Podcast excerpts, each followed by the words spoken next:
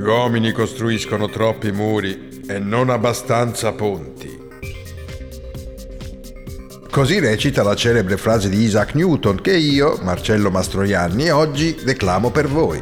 Certo, l'affermazione di Newton non vale per Fontana Liri, una cittadina la mia ricca di ponti che collegano le zone limitrofe e consentono il passaggio delle ferrovie e l'attraversamento dei fiumi che circondano il borgo. Il Liri, che per secoli ha delimitato la frontiera tra il Regno di Napoli e lo Stato Pontificio, oggi segna il confine tra Fontana Liri e Monte San Giovanni Campano. È sormontato dal ponte della Nitrella e dal ponte dei Francesi. Quest'ultimo collega Fontana Liri alla frazione Colli di Monte San Giovanni Campano e si chiama così perché sorge vicino all'abitazione ancora oggi esistente del francese Émile Grovenic, direttore delle cartiere lucernari di Anitrella. Fino al 1800 i due ponti erano privati e il pedaggio per l'attraversamento veniva pagato al conte Lucernari.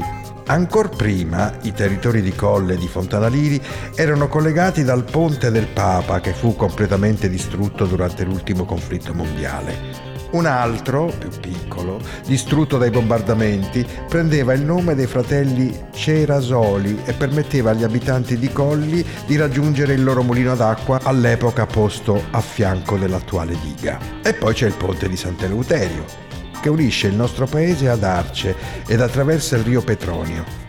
Anch'esso fu distrutto dai bombardamenti ma subito ricostruito. Degno di nota è un ponte senza nome, costituito da due arcate le cui basi risalgono al periodo romano e la parte superiore ad un'epoca successiva.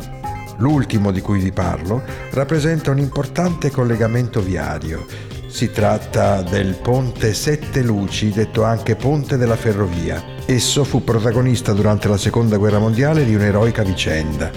Come potete osservare, in uno dei pilastri manca una pietra, fu rimossa e sostituita dai tedeschi con un fornello di mina allo scopo di farlo crollare. Fu un vero pericolo per la resistenza.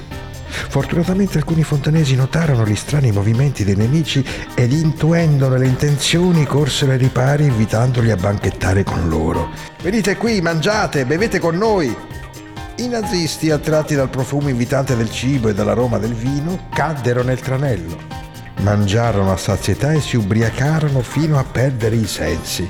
Così, grazie al coraggio e all'astuzia dei miei concittadini, l'attentato fu vanificato e il ponte è ancora lì, intatto.